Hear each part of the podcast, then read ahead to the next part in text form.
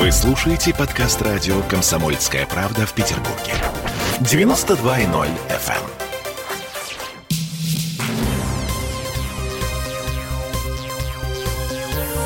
Темы дня.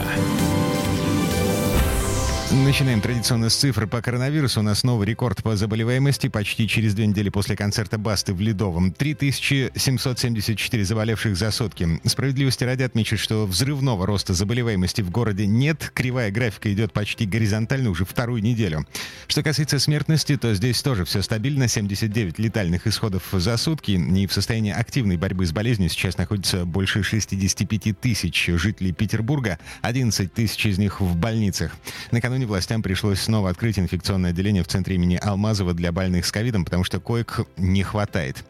Но ну и в этих условиях власти вполне осознанно закручивают гайки с применением насилия. Заместитель главы Комитета по промышленности Александр Ситов сегодня заявил, что бар «Комод» на Рубинштейна, где то ли полицейские, то ли спецназовцы Росгвардии избили дубинками то ли посетителей, то ли сотрудников. В общем, этот бар «Комод» — злостный нарушитель абсолютно всего. Сила применялась всего лишь один раз, и она была применена в ответ на те неправомерные действия, которые сами, ну так называемые, видимо, предприниматели, потому что, еще раз повторюсь, тяжело назвать их предпринимателями, тот бар, который все обсуждали, он не обладал ни кассовой техникой, он расположен в жилом доме, работает без лицензии на алкоголь. То есть они нарушают все. Это ну, фактически никакой связи с предпринимательским сообществом у большинства тех баров, которые подвергаются на, э, проверкам в ночное время и которые действительно нарушают, они не имеют. Сила применялась, по нашим данным, адекватная в ответ. И более того, там ведется, ведутся следственные действия. Пока, по нашим данным, все ведется очень адекватно. Никаких э, серьезных жалоб от предпринимателей предпринимателей от предпринимательского сообщества мы не получаем. У нас открыты три горячих линии. Две в комитете, одна создана в общественном объединении «Деловая Россия»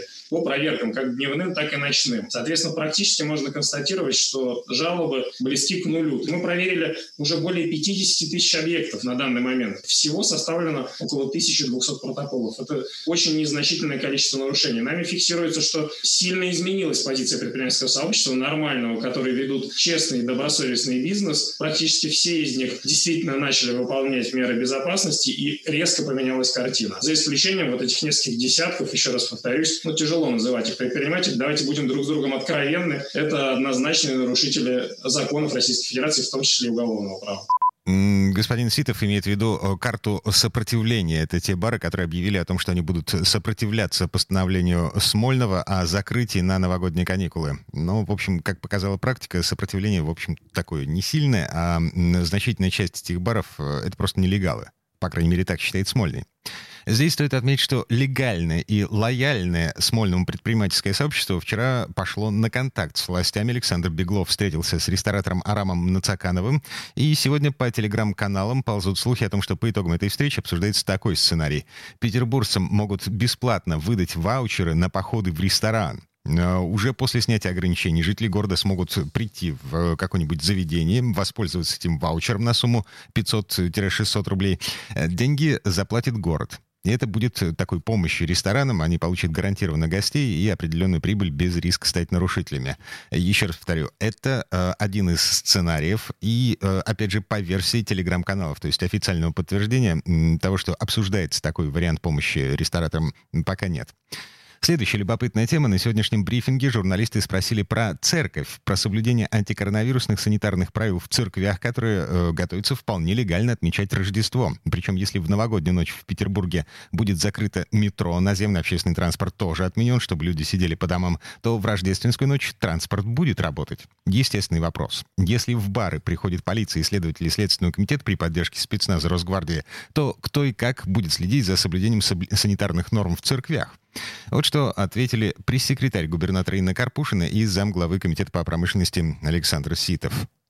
Безусловно, церковь э, это не бар, разумеется. И да, конечно, отношения разные. Но, э, Александр Николаевич, э, давайте по существу. Что предполагается с э, проверками в институции, так сказать, Русская Православная Церковь, которая вообще отделена от государства? Да, совершенно верно, Сергей. Церковь у нас отделена от государства. Конечно же, все разработанные нами стандарты безопасности, они учитывают в том числе и зону действия каких-то общественных мероприятий, проводимых в церквях. К счастью, я, мы обладаем информацией, что в церковном сообществе сообществе эти стандарты восприняты, а, все выполняется, все меры предпринимаются. Естественно, ну, Марк, давайте быть, будем откровенны, как действительно вы представляете себе Следственный комитет церкви, тем более, что они все-таки не являются ни какими-то злостными нарушителями, а ни чем-то еще. И Следственный комитет а, пошел, так скажем, в те объекты, которых неоднократно его не было, где были сначала проверки просто информационные, просто мониторинг осуществлялся, что там ничего не выполняется без каких-либо постановлений. Потом выносилось, ну, так скажем, легкое административное правонарушение фиксировалось. Потом туда приходили с обычной полицией, и практически только на четвертый, там, пятый раз возникал Следственный комитет. То есть это такие особо злостные нарушители, как их можно с церковью сравнивать. Да, то есть ну, никакой связи здесь даже близко не существует. Естественно, мониторинг осуществляется, но такие жесткие проверки, давайте будем откровенны, нет в них никакой необходимости. В общем, власть не собирается отправлять э, спецназ Росгвардии и исследователей Следственного комитета э, в церкви, потому что церковь — это не бар. И здесь нужно напомнить, что в Петербурге с 30 декабря до 10 января закрываются музеи, театры, запрещены автобусные экскурсии, любые мероприятия в помещениях численностью более 50 человек. С 25 декабря по 10 января рестораны должны работать только до 7 часов вечера, а с 30 декабря по 3 января они должны быть закрыты полностью. И сокращение числа участников публичных мероприятий до 50 касается и богослужений в том числе. Вице-губернатор Евгений Елен говорил, что городская администрация администрация ожидает от РПЦ соответствующего постановления, однако РПЦ это постановление пока не выпустила. Но еще власти обещают следить за корпоративами, так чтобы никому не повадно было. Э, снова слушаем Александра Ситова. Мы осуществляем мониторинг социальных сетей, в том числе опросы. Это осуществляется как на базе ситуационного центра, так и районных администраций. У нас достаточно много каналов информации. Если мы о таких вечеринках узнаем, то есть они рекламируются, они попадают в информационное поле, которое мы обрабатываем, то, конечно же, способ существует. Э, также э, рейдовые операции, возможность с сотрудниками полиции по каким-то жалобам, по э, нарушениям выявленным. Но, как показывает практика, основные нарушители все-таки это вот те, рестораны, те бары, которые находятся в центральной части части города и нарушает ночной режим.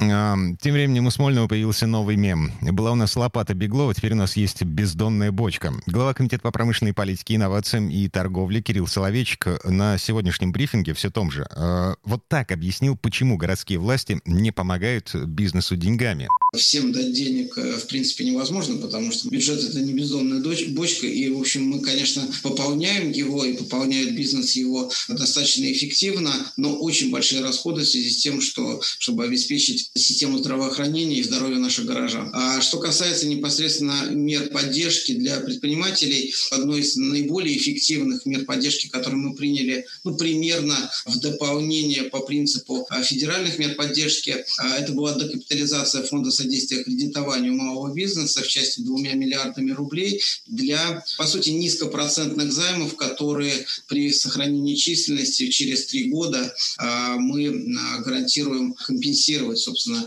не только процентную ставку, но и сам займ, а субсидии превратив, по сути, их в грант. И сейчас э, мы вот ведем работу на докапитализацию, собственно, этого фонда для того, чтобы продолжить выдавать а, вот этим пострадавшим секторам экономики, конкретным предпринимателям эти деньги вот по той программе, которую я вам только что рассказал. Ну, еще, по словам господина Соловейчика, собираемость налогов в этом году даже выросла. Например, по основной статье доходов бюджета, по НДФЛ, рост составил 1% по сравнению с прошлым годом. Но денег все равно не хватает хватает. Вы слышали, Смольный ссылается на то, что слишком много потрачено на здравоохранение.